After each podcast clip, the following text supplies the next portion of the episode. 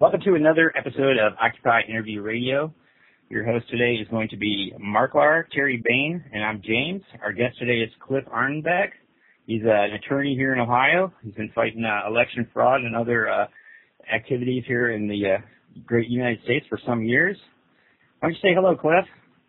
Howdy. How are you doing today, sir? Cliff's on, I'm fine. Cliff's on vacation, so we'll make this we won't make this too long. All right, uh, let's start off the uh, the show with you know one of my big uh, stories and things I've talked to you about in the past, Cliff, has been the uh, Michael Connell Michael Connell story. Could you give us a, a quick uh, summary of what what that's all about and where we are currently in that story?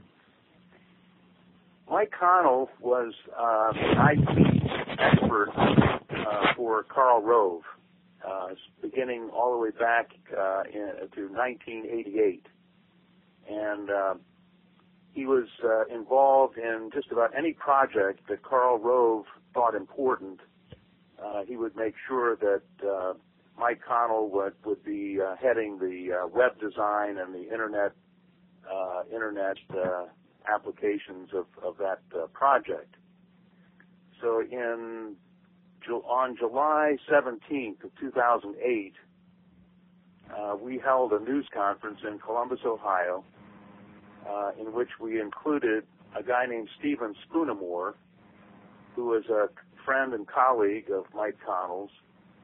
And Spoonamore had been having discussions with Connell about coming forward to the United States Congress and to uh, the Justice Department to talk about uh, the vulnerability of our election system in the United States to electronic uh, electronic and fraudulent uh, manipulation.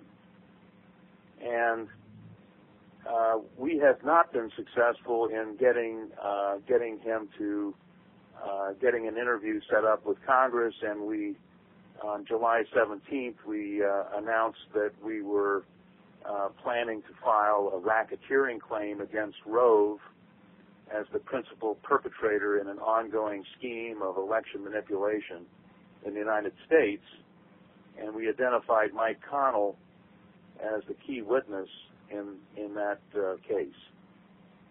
And within two or three days, there was an anonymous tip uh, coming coming in that saying that uh, the person, the tipster, was associated with the McCain for President campaign, and that he wanted to inform uh, us of uh, of a threat by Karl Rove against Mike Connell, and also to inform us that the base of operations for this election stealing operation was in Enterprise, Alabama.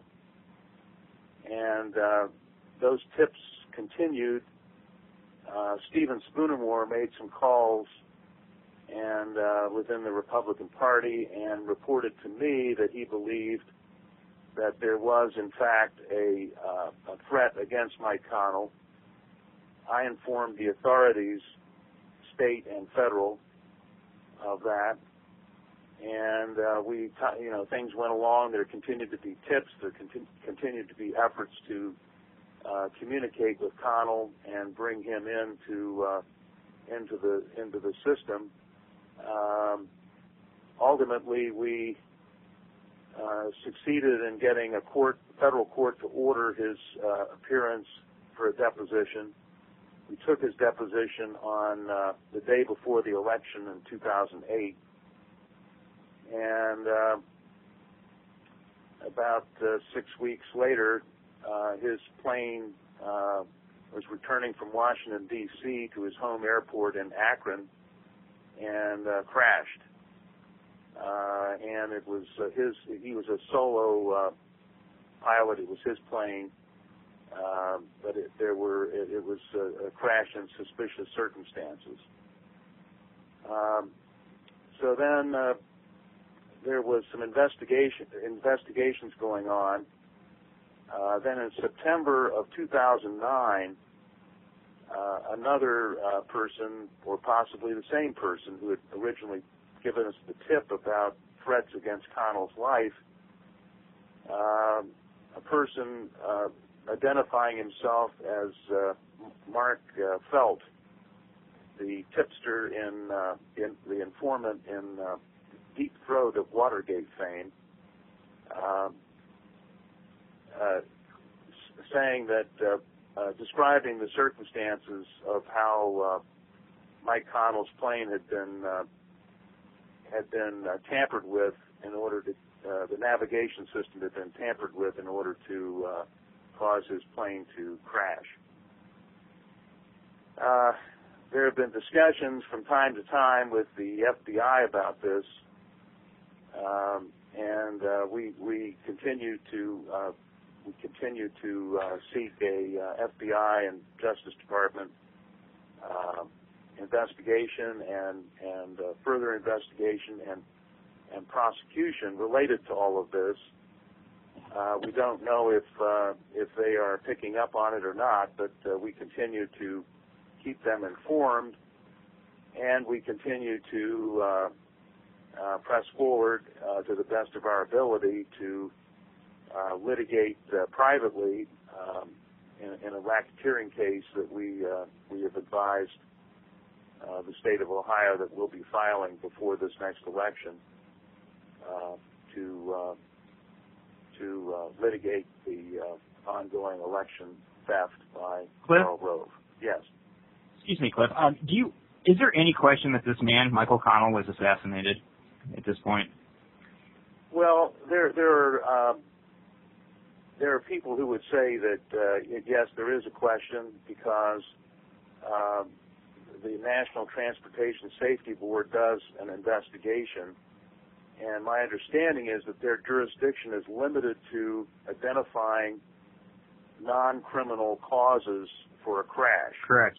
I believe So their investigation is real. They don't have jurisdiction to say uh, it appears that this was a uh, uh, you know a uh, a criminal a criminal cause.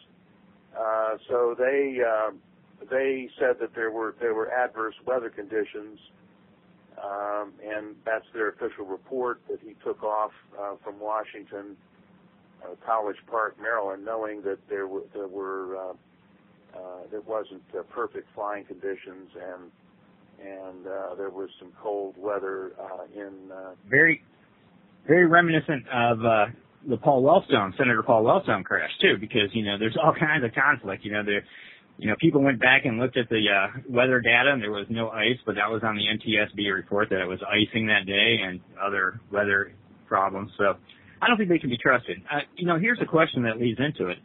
Why, when Obama, the Obama administration came into power, did they not go and investigate all these crimes of the eight years before? I mean, do you have an idea on that, or is there progress being made on, you know, say, you know, some of this election rigging, or you know, 2004 and beyond?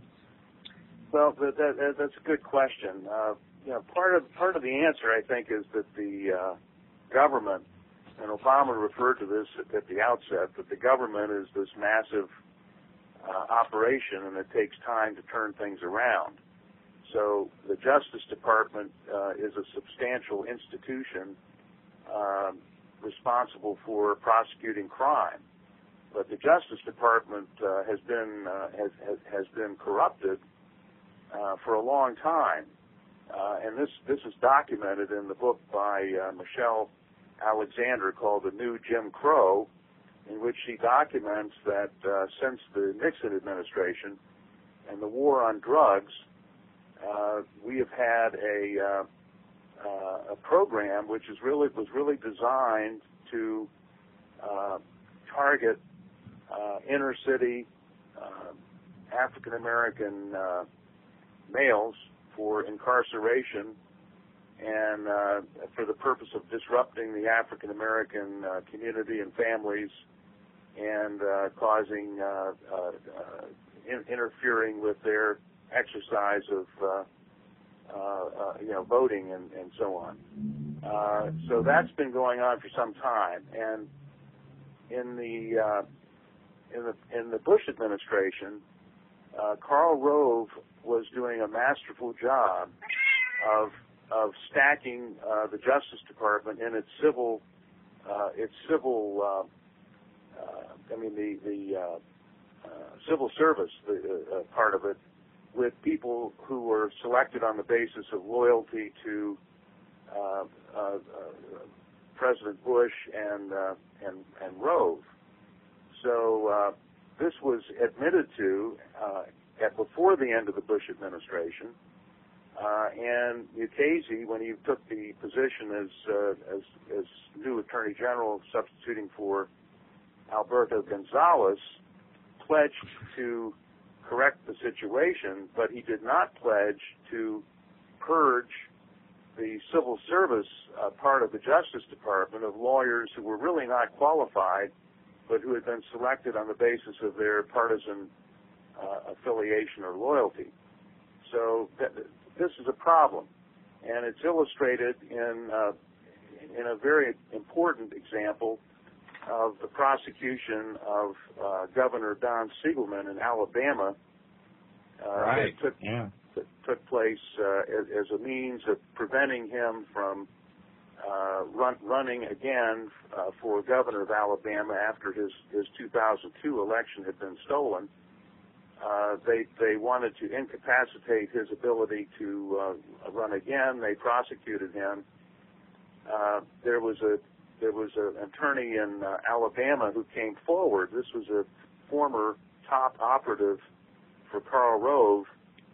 Uh, changed sides in 2007 and came forward in an affidavit and in testimony before the House Judiciary Committee and explained how Karl Rove had used the Justice Department to initiate the prosecution and how they had arranged for a, uh, a partisan uh, and corrupt federal judge to get the case who would uh, go after uh, Siegelman. So all of this came out. It was on 60 Minutes and so on and had had quite a bit of public attention, including from more than 50 former uh, state attorneys general from ar- oh, yeah. around right. the country, uh, arguing that that prosecution was partisan and it should be discontinued. But nevertheless, the Obama administration continued uh, to, to um, uh, press forward with that prosecution, and uh, that's a that's a example of uh, something that's very hard to reconcile with a an administration that uh, wants to clean up uh, the mess that uh, Karl Rove created during uh, his time in the White House. Now, I, I have a one uh, follow-up question. What what can we do about a government that is in charge of policing itself? Do you have any ideas of solutions that we could, you know, to root out this this problem of uh, conflict of interest? You know, with the government constantly having to uh, bury its own secrets. Well, uh, what what can we do about it? Uh, you know, we've, right. we've had a problem. We've had a problems for some time, and and uh, you know, after the uh, assassination of John Kennedy, uh, President Truman uh, wrote a letter to the Washington Post uh, urging that uh, that the uh, the executive order that he signed, which uh, established uh, covert uh, activities as part of the agenda for the CIA, uh, should be uh, rescinded or uh, reversed. Um, there have been, uh, you know, investigations of uh, covert, you know, covert. Uh, when I say covert, I mean criminal activity by the United States government, which is uh, covered up uh, on the basis basis that national security justifies uh, the use of criminal uh, criminal methods to uh, to, to protect the national security. Uh, there have been investigations of this. There have been actions taken against this, but you know this continues to be uh, something which is part of our uh, our governmental process.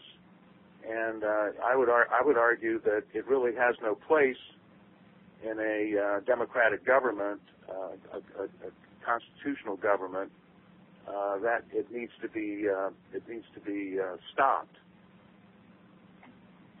Okay, let's uh, move over to uh, Terry. Do you have any questions or Mark? You guys, yeah, one of you guys? I, I've got a question here. I, I was kind Go of ahead, I, I'm out of practice on this story. I remember it, but vaguely. But I didn't remember a connection to Mark Felt slash Deep Throat. Could you elaborate on that just a little bit? Sure. Um, it was uh, September uh, 2009, and the letter was very brief. Um, it said uh, enclosed is a, uh, a document that is not supposed to exist.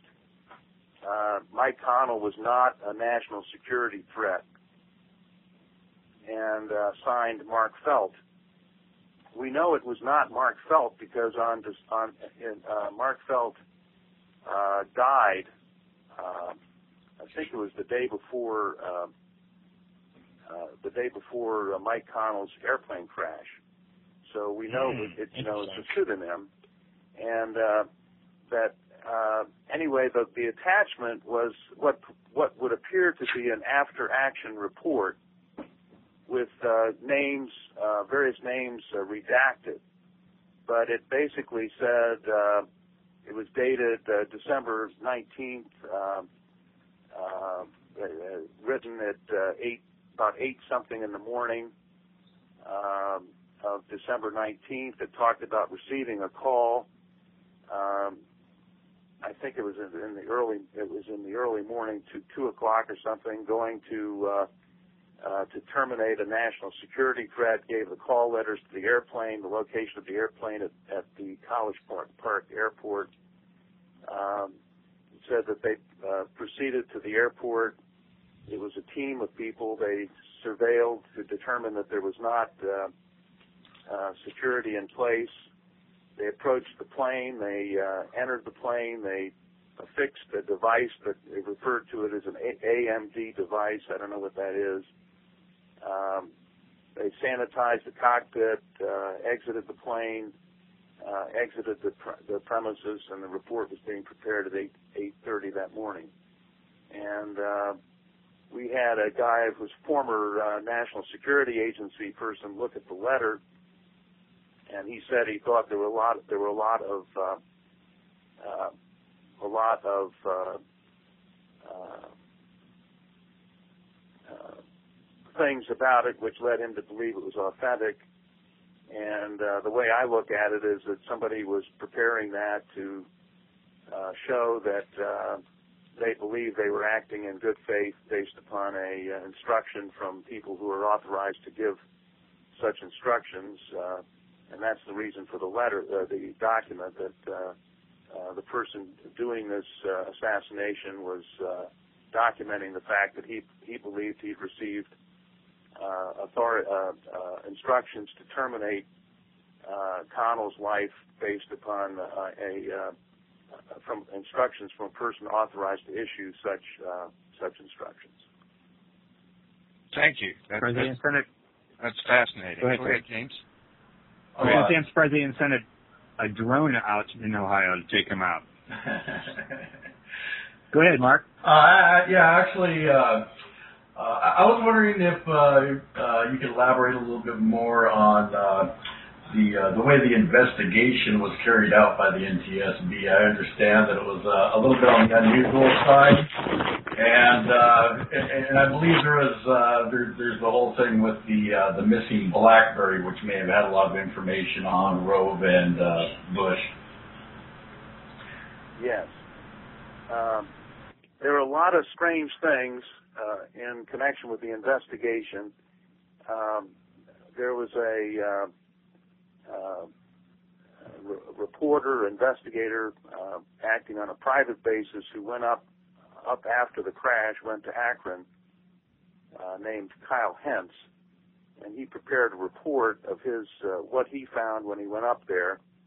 Um, and there were a number of surprising things. One was the statement by uh, the uh, I think it was the fire the fire chief, uh, a first responder, uh, who said that when he called the uh, he called the uh, tower, the air air air control tower, uh, to to and asked how many souls were on board.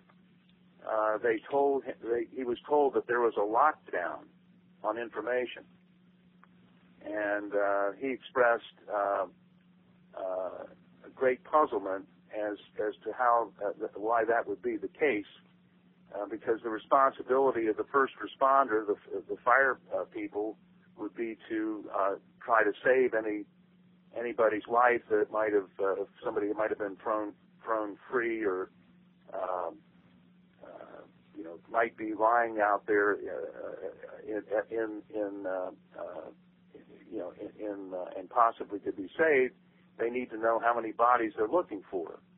So that was one surprising thing. Another surprising thing is that uh, uh, the understanding was that uh, uh, that the where where it's, it's a plane crash, they they normally would uh, cordon off the area, and they would do their uh, their uh, investigation or, or careful review of the whole scene in daylight hours in order to have better uh, uh, you know better uh, uh, do a better job. Uh, this was uh, this was uh, done before midnight. They they uh, uh, took everything away and they took it to a to a hangar uh, owned by uh, uh, I think Lockheed Corporation, and uh, so th- so that seemed uh, strange. Uh, it was the wife he- Heather Connell who was the one that expressed uh, uh, great uh, frustration uh, that when she went to the scene on uh, December uh, 20, uh, it was a Saturday. Uh, I forget whether it's 2020, whatever. It was a Saturday. I, I went to the scene on a Sunday, and she was there the day before. I think it may have been December 26th, um, and found uh, body parts or uh, uh, brain matter of her husband. Uh, and then when the uh, when the uh, personal effects were given to her, uh, it had uh, it, it, it had uh, his computer, but it didn't have his BlackBerry. And uh, they knew that uh, he always carried his BlackBerry, and uh, they were very disturbed that uh, that wasn't there. Uh, there was also in the in the pictures, the TV footage uh, on the night of the crash.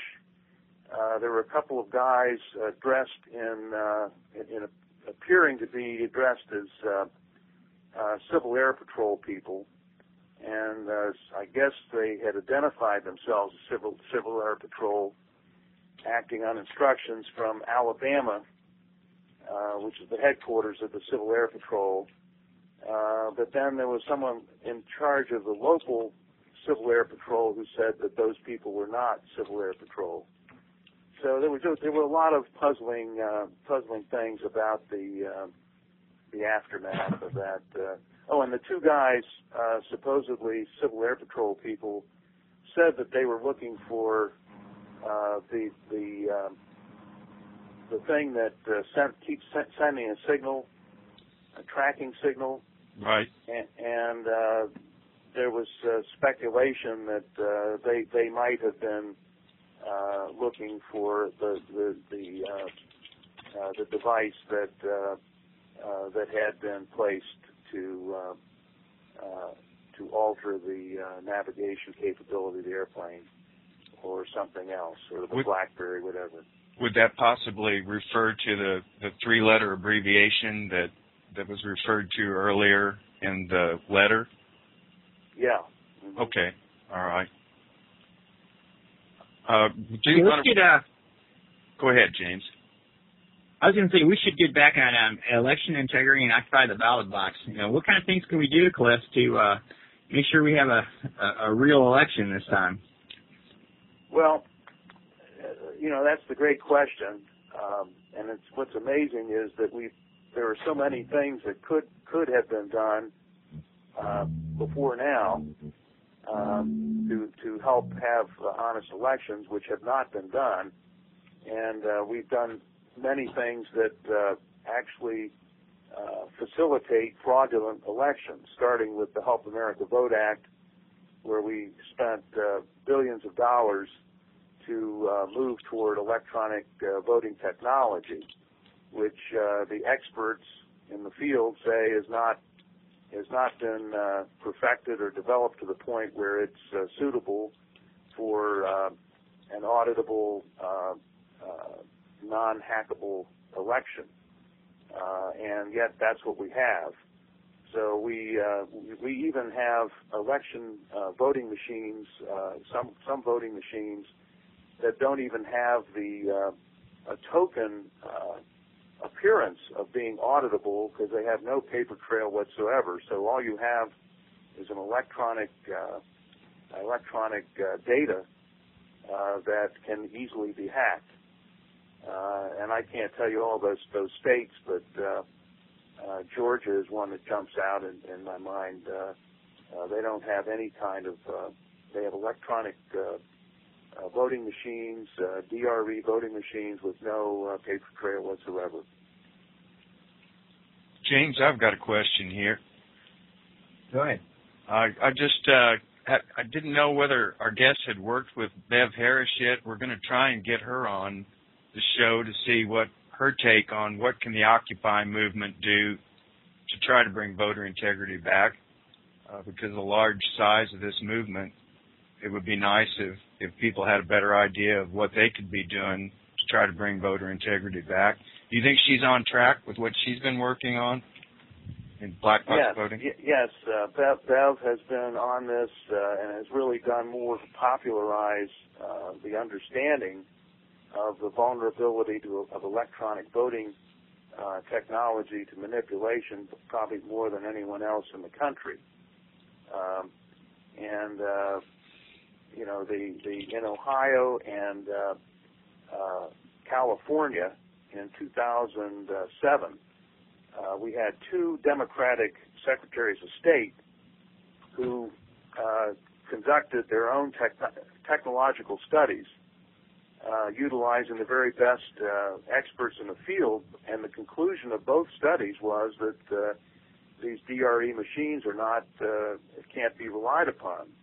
And in the case of California, the Secretary of State decertified the uh, uh, the uh, DRE machines, uh, and uh, and they have they rely on a system of uh, uh, optical scan paper ballots, uh, and I think their uh, voting, uh, the, the integrity of their voting has has improved as a consequence of that.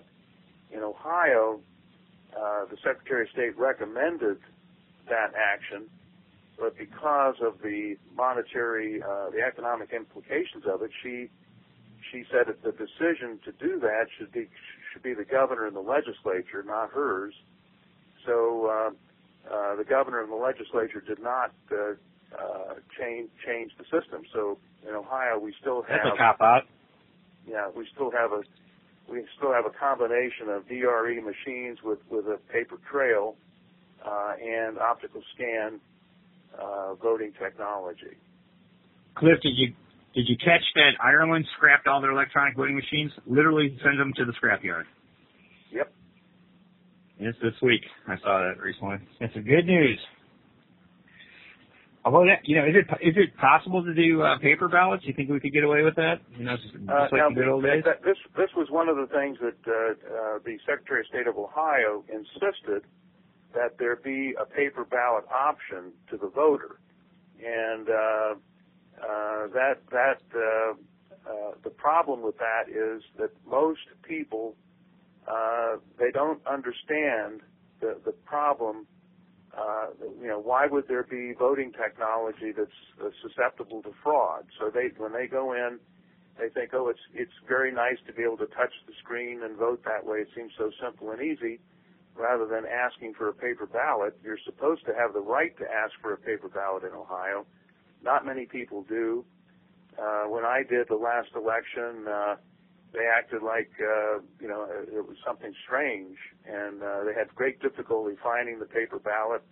They said, "Oh, you want to vote provisionally?" I said, "No, I'm I'm a fully qualified Right. voter. This I have a right to vote. I want to vote on a paper ballot, and ultimately I was able to, but it was not an easy, an easy task. So the problem is that most people just don't understand. I can't believe that the government would be uh, giving them a technology by which to vote uh, that is susceptible to uh, massive fraud. we have a question from the chat room. Okay, from our live listener. Thank you for showing up, everybody. We appreciate it. Tell your friends and loved ones. Okay, our first question, uh, little more on topic here, is do you believe that this next election is going to be fraud free? I mean, uh, or are we going to expect to see all kinds of problems? I guess the question is. Yeah.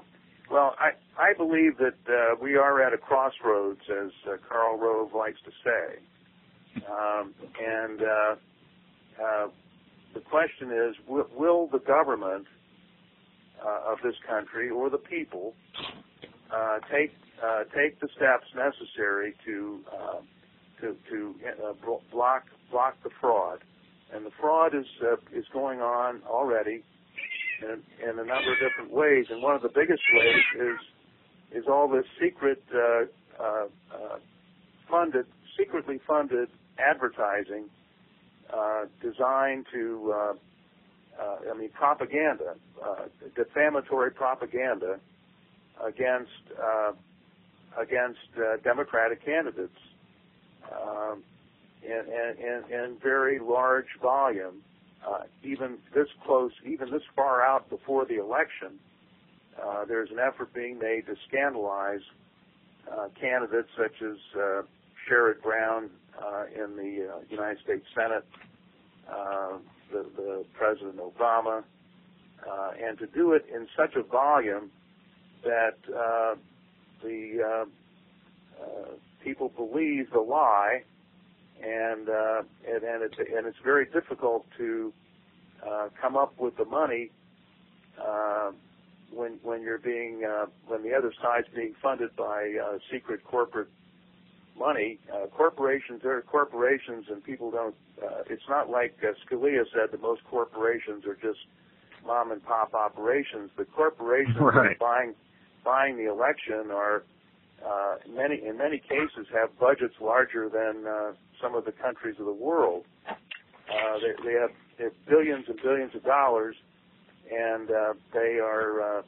uh, trying to uh, fraudulently manipulate public opinion uh, to affect this this election, so that the candidates who are elected uh, are those who will be responsive to the uh, so-called one percent. It's actually you know, 0.0001 percent, uh, rather than to the uh, majority of people. Okay, another question from from the uh, chat room. The guy the question is asking if we should be concerned about a false flag event. I'm sure you're aware what that is. You know, something to get the people rallying behind the government or the uh, the, the people's uh, another party's agenda. Now, I know a lot of people were really concerned when uh, the last Bush election that he was going to find some reason to declare uh, martial law or something along those lines to uh, hold back the elections. Should we be concerned about any of that coming up soon uh, with the Obama administration? Not saying so much that Obama, but people in power that may want to kind of like where they're at and don't want to give up power. Should we be concerned about some sort of hinky thing happening before the election?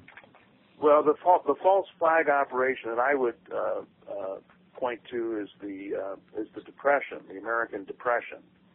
Uh, the Republicans are uh, trying to put that uh, flag uh, on the uh, Obama administration. That uh, you've had four years and you haven't turned the economy around. Uh, and well, the truth is that the stimulus that Obama proposed and, and got, as limited as it was, was a helpful uh, thing. Uh, there should be more. Uh, there should be revenue sharing going to the uh, states and local governments, so that public employees wouldn't be getting laid off, uh, which greatly contributes to the recession or depression. And so this is the this is the false flag uh, operation of this election. Uh, Paul Krugman, who's uh, probably our most distinguished uh, economist uh, in, in, in, the, in, in the world today uh, has made it very clear in his book called End the Depression Now that there are simple, well-proven uh, Keynesian economic steps that can be taken, such as revenue sharing and uh, infrastructure improvements, et cetera, uh, that, that we have every, it's, it's as easy as, easy as making a pie and yet it's being blocked by people who say we have to have uh, we have to focus on reducing the deficit and use austerity measures to do so. Um, that is all uh, it's all a fraud, and it is uh, the pinning the depression on Obama is nothing more than a false flag operation to make people believe that uh, uh, we've got to have another guy to give give him give him a chance uh, to do something about it. Mm-hmm. Terry, why don't you go next? Yeah, I, I I just had a. a, a is anyone? A, the the question's been raised by the Ron Paul campaign that the the vote fraud, vote rigging, um, is does there there seems to already be evidence beginning to show up that the vote fraud is happening. Not is it going to happen for the general election, but it's already happening in the in the primary, The primary. elections. It, so it doesn't seem to be confined to the standard paradigm of left wing, right wing, or Democrat, Republican. And the kids in Occupy seem to be well aware that, that this is not a party thing. Uh, do you have any response to them? Because they feel like they've totally been sold out the river here. Well, I think that's true. I think uh, the first uh, the first uh, major fraud in, in the election process that I'm aware of was in the uh, 1988 uh, primary in uh, New Hampshire, and this uh, followed. Uh, uh, George Herbert Walker Bush lost the Iowa in the Iowa caucuses and uh, at that point, uh, Karl Rove, who was running the uh, election campaign, uh, said to Mike Connell uh, and two other guys, uh, "We've got to get the evangelicals on our side, and we've got to get technology on our side." uh, Pat Robertson, the evangelical minister, had beaten uh, Bush, and uh, Bob Dole had beaten Bush. So then we go to the New Hampshire primary, 1988, and uh, uh, Bush uh, uh, uh, suddenly wins uh, in in uh, uh, contrary to what the pre-election polls and the exit polls showed for that election. Uh, it was a miraculous uh, victory, and it was a compu- computer-assisted victory. But that was the first uh, example of the kind of uh, very large-scale shifting of votes uh, using uh, computer technology uh, in in this uh, record. And then the the fraud then continues, uh, and it's an interesting kind of fraud. It's not it's not a uh, steal as many votes as you need to uh, to win. It's a it's a shifting of about five uh, five percent of the vote Mm-hmm. uh, in in each presidential election since 1988, so that Wow. uh, in some cases the uh, uh, uh, the Democrat wins, like uh, Bill Clinton and uh, O- Obama, but the uh, percentage of uh, victory is less than the actual vote. So both uh, Clinton and Obama were denied uh, the mandate or the level of uh, support that they actually received from the voters. Uh, and in, in the other elections, uh, according to the exit polls, uh, Dukakis won the 1988 election. Uh, Gore won the uh, 2000 election. Uh, Kerry won the 2004 election. And these were not squeakers. These were by, by a significant uh, margin. Good point. Uh, so, do you have a word of optimism for for the audience? I mean, uh, the hardest thing to try to get across to people is resistance is not futile. Uh, Do you see any good news out there? Well, I see good news. There was there was a conference uh, uh, June 18th through the 20th in Washington D.C. called "Take Back the American Dream," and it had a wonderful group of speakers, and uh, and I, I found it quite exciting. Uh, it uh, Jesse Jackson talked about uh, uh, the the Occupy movement is not in the past. It is uh, it's going to be uh, focused on occupying this coming election. Uh, he talked about Jesus as being an occupier uh, and entering the temple to uh, throw out the money changers. and uh, he talked about uh, Nelson Mandela as an occupier and uh, Martin Martin Luther King as an occupier. And uh, he didn't outline his agenda, but uh, it made it very clear that he uh, he wants to see that movement, the Occupy movement, occupy uh, the 2012 election. Uh, Paul Krugman spoke, and it was very clear. Uh, he couldn't have been clearer uh, that uh, this is uh, uh, this is an easy thing to correct the depression. So people who are being try- they're trying to persuade people to vote uh, for the Republican because uh, uh, the Democrat has been in office while this depression has continued. It's just it's just a lie, and uh, and then the uh, I introduced by way of questions to a couple of the panels the fact that that we have a uh, uh, a, a, a first-rate uh, industrial uh, mathematician who's documented uh, this election, this pattern of election theft, and uh, the word is out. I mean, this is not speculation. This is not you know talk about proof beyond a reasonable doubt. This is proof proof to an astronomical level of certainty that uh, Rove's been stealing elections. So how in the world can we have uh, uh, can we go into this election without having the FBI and the Justice Department uh, uh, saying, well, you know, we're going to be monitoring this. We're going to we're going to be uh, we're going to be uh, looking at all the software being used in these computers uh, in real time.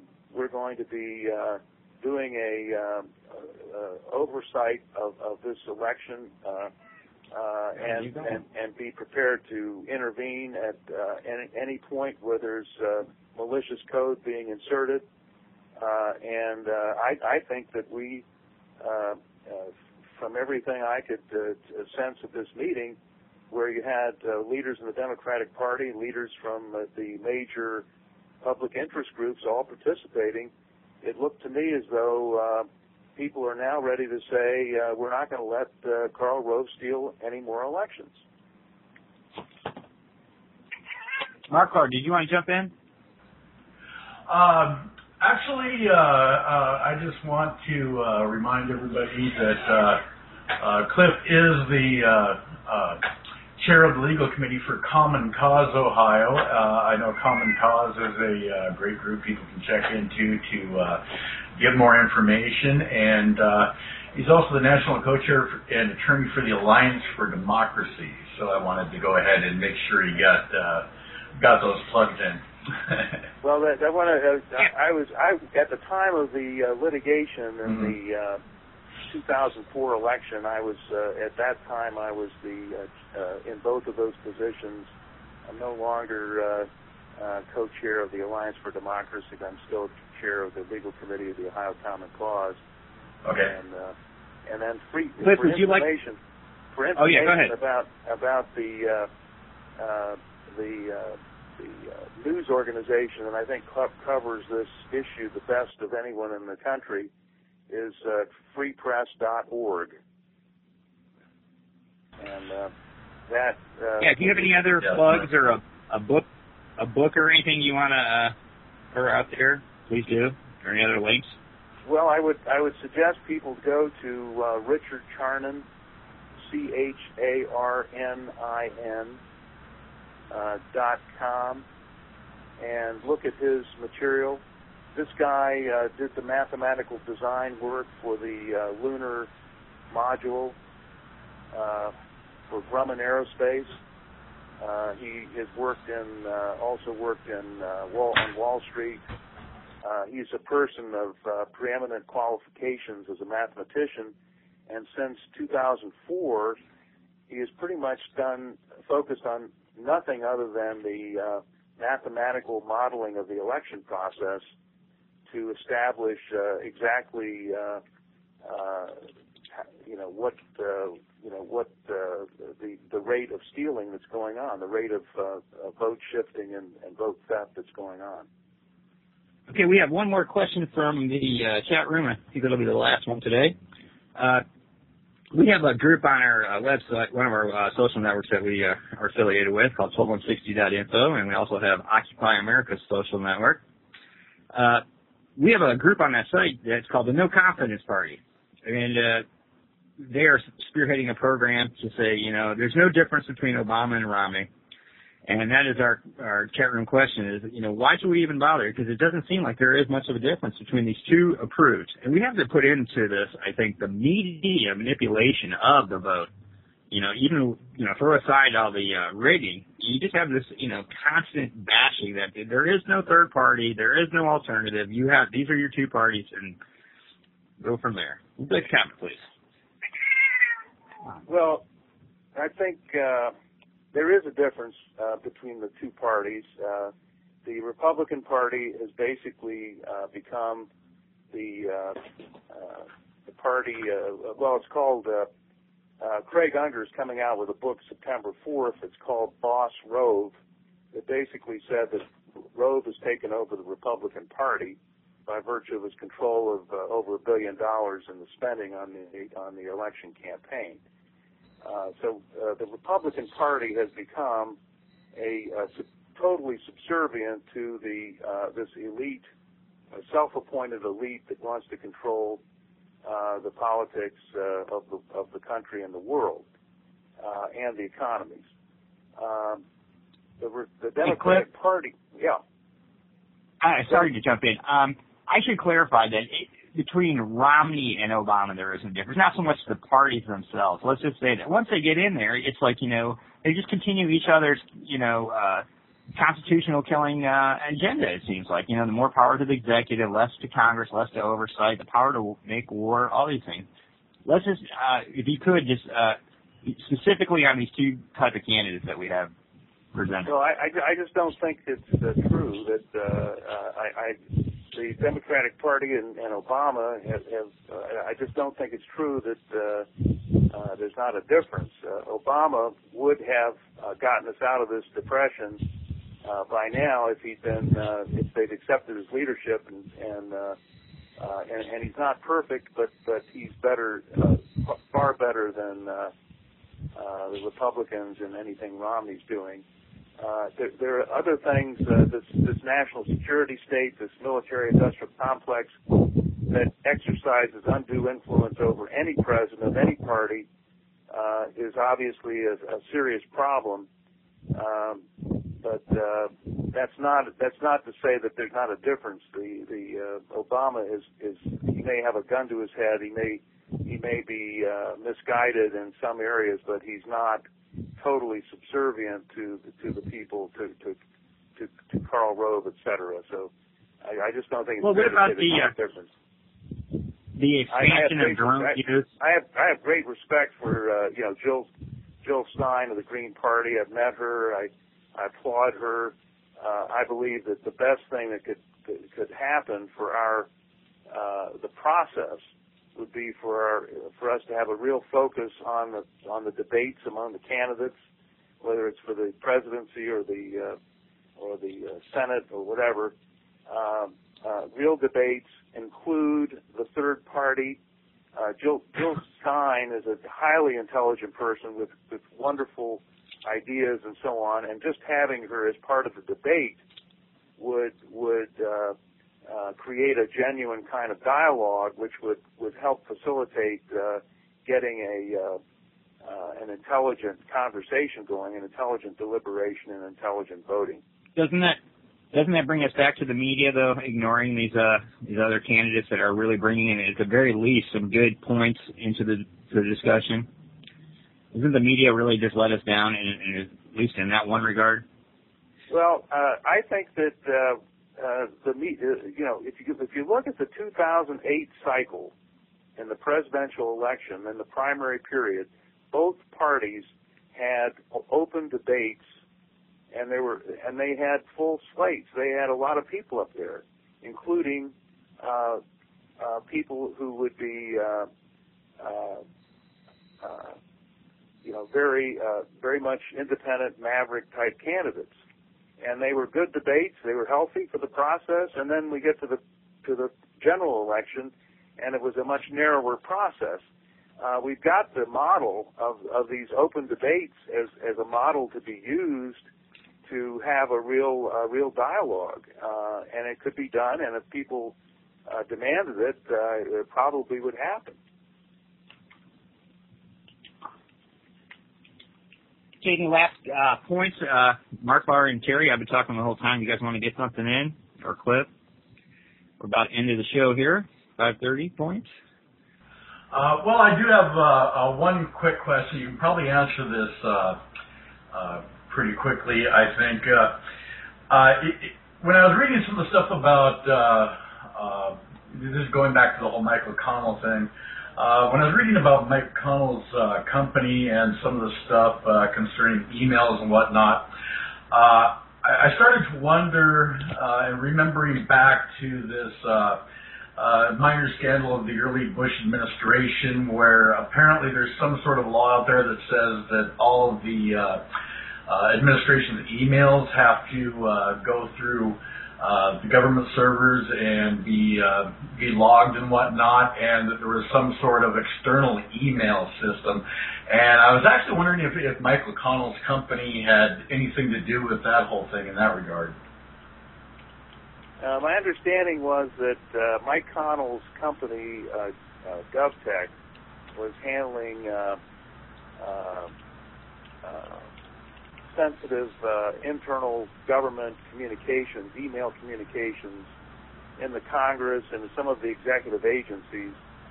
Uh, as to the White House email uh, system, I think they were uh, involved in that. Uh, I think they also may have had in his company, uh, New Media, the political arm, he may have had some involvement with a separate account uh, for uh, that Karl Rove used for political communications out of the White House.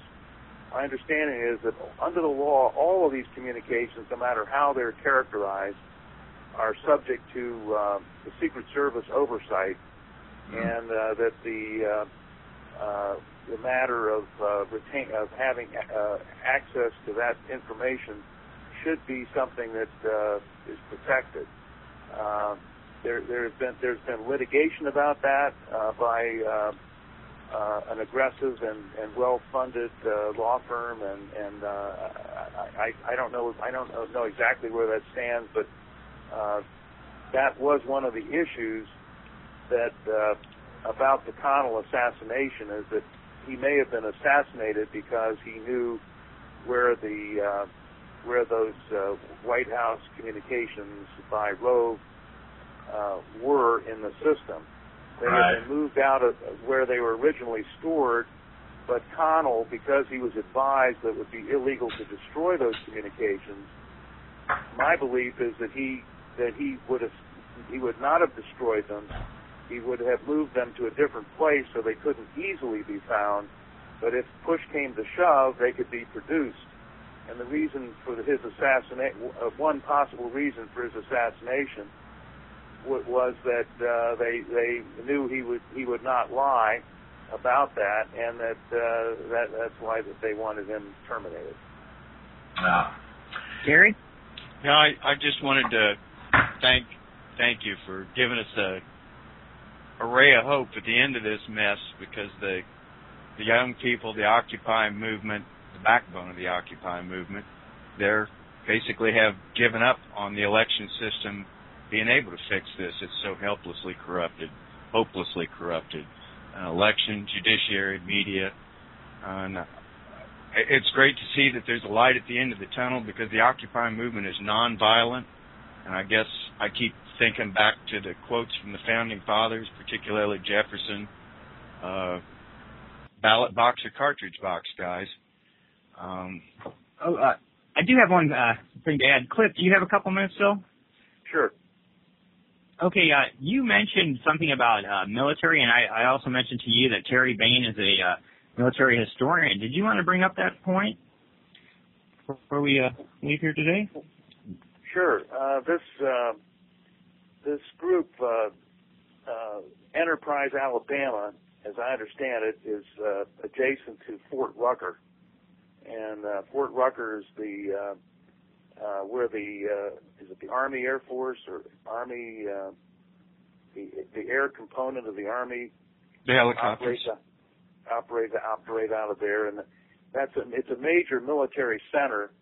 and uh, my understanding is that the uh, uh, there was a, uh, uh, a criminal enterprise uh, that began back uh, in the uh, days of the Vietnam War, uh, and they drew from uh, uh, some of the uh, uh, they would get some of the ret- people leaving the uh, uh, Fort Rucker uh, as as one of their recruiting uh, uh, groups or participants. Uh, other people with uh, Ku Klux Klan kind of background from Alabama, and some of the people with uh, with uh, Nazi uh, background. But anyway, it was a uh, criminal enterprise uh, that was headed. One of the principal figures was the former chief of police in Enterprise, Alabama, and uh, but that is the according to this tipster uh, was the that that's the base the uh, criminal enterprise base of the uh, of the election stealing operation that Karl Rove runs and uh, a guy named Mark Fuller uh, uh, who is uh, now a federal judge was also uh, a major stockholder in a company called Doss Aviation and uh, my understanding is that Doss Aviation is sort of the, uh, the the current or modern manifestation of this uh, this criminal enterprise uh, based in Enterprise, Alabama. And uh, anyway, it's it's it's all interesting. Uh, Yeah, I hadn't heard anything about that. I'm going to follow up on that too. I'm really interested. Uh, it's it's really good to hear somebody with the legal background that you've got because they uh, they tend to talk about people who try to bring these facts up as being conspiracy theories, and I've always liked to remind people that once the lawyers get into it, no, it's no longer conspiracy theory. They can make it conspiracy charges. exactly. Exactly. You guys want to round it up here? Uh, let me. Cliff, I don't- last I'll- points? I'll give you I'll give you a last point, and that is that uh, Karl Rove on uh, June 20th of this year was on the Greta Van Susteren show, and uh, and he went berserk. And uh, it, on that day, this indictment by the public interest groups was uh, served on his Crossroads office, as well was a letter from President uh, Obama's uh, election attorney Bob Bauer. And uh, but I'm sure Rove was following this conference I talked about, which was pretty pretty pointed at, in its criticism of Karl Rove. And interesting, the most interesting thing about this appearance is that Karl Rove attacked uh, this woman, Dana Jill Simpson. And uh, Greta Van Susteren was very puzzled by it, and uh, and uh, Rachel Maddow on MSNBC uh, later was uh, very puzzled about it. And uh, uh, but this Jill Simpson is an Alabama attorney who told the story of how uh, Rove had, had corrupted the Justice Department, corrupted the uh, the election process in Alabama uh, on Siegelman, and and implicated the uh, the judge who owns Doss, who owned Doss Aviation. So all the all the people and the dynamics of the corruption of our uh, election system were part of this uh, attack that she made in 2007. And here's Karl Rove talking about feeling that he's being subjected to thuggish and tactics and intimidation by Jill Simpson. So it suggests that uh, the guy realizes he's vulnerable, and uh, there's substance to these uh, to this line of attack. Another ray of sunshine. Yeah, there, there, there's always uh, a lot of thuggishness to truth, isn't there? Yeah, yeah. Well, thank you, sir. great being with you. Hopefully Thank we'll you get again, back Cliff on. Arnebeck. Thank you. Check out, uh, he's affiliated with Re- freepress.org. Uh, great uh, website here in Columbus that broadcasts to the world. Again, uh, check us out on Occupy America social network. Thanks again to Terry, Mark. Anybody have any last words before I end the transmission, guys? I'm good. Oh, no. I guess that's it, huh? Terry gone? I'm good. Okay, I guess we're done. Ter- uh, Brett, you can wrap it up, buddy. Thank you very much. Thanks for tuning in, everybody. We'll be back hopefully next week with another guest. Uh, hopefully Bev Harris from Black Box Voting. We're really trying to track her down.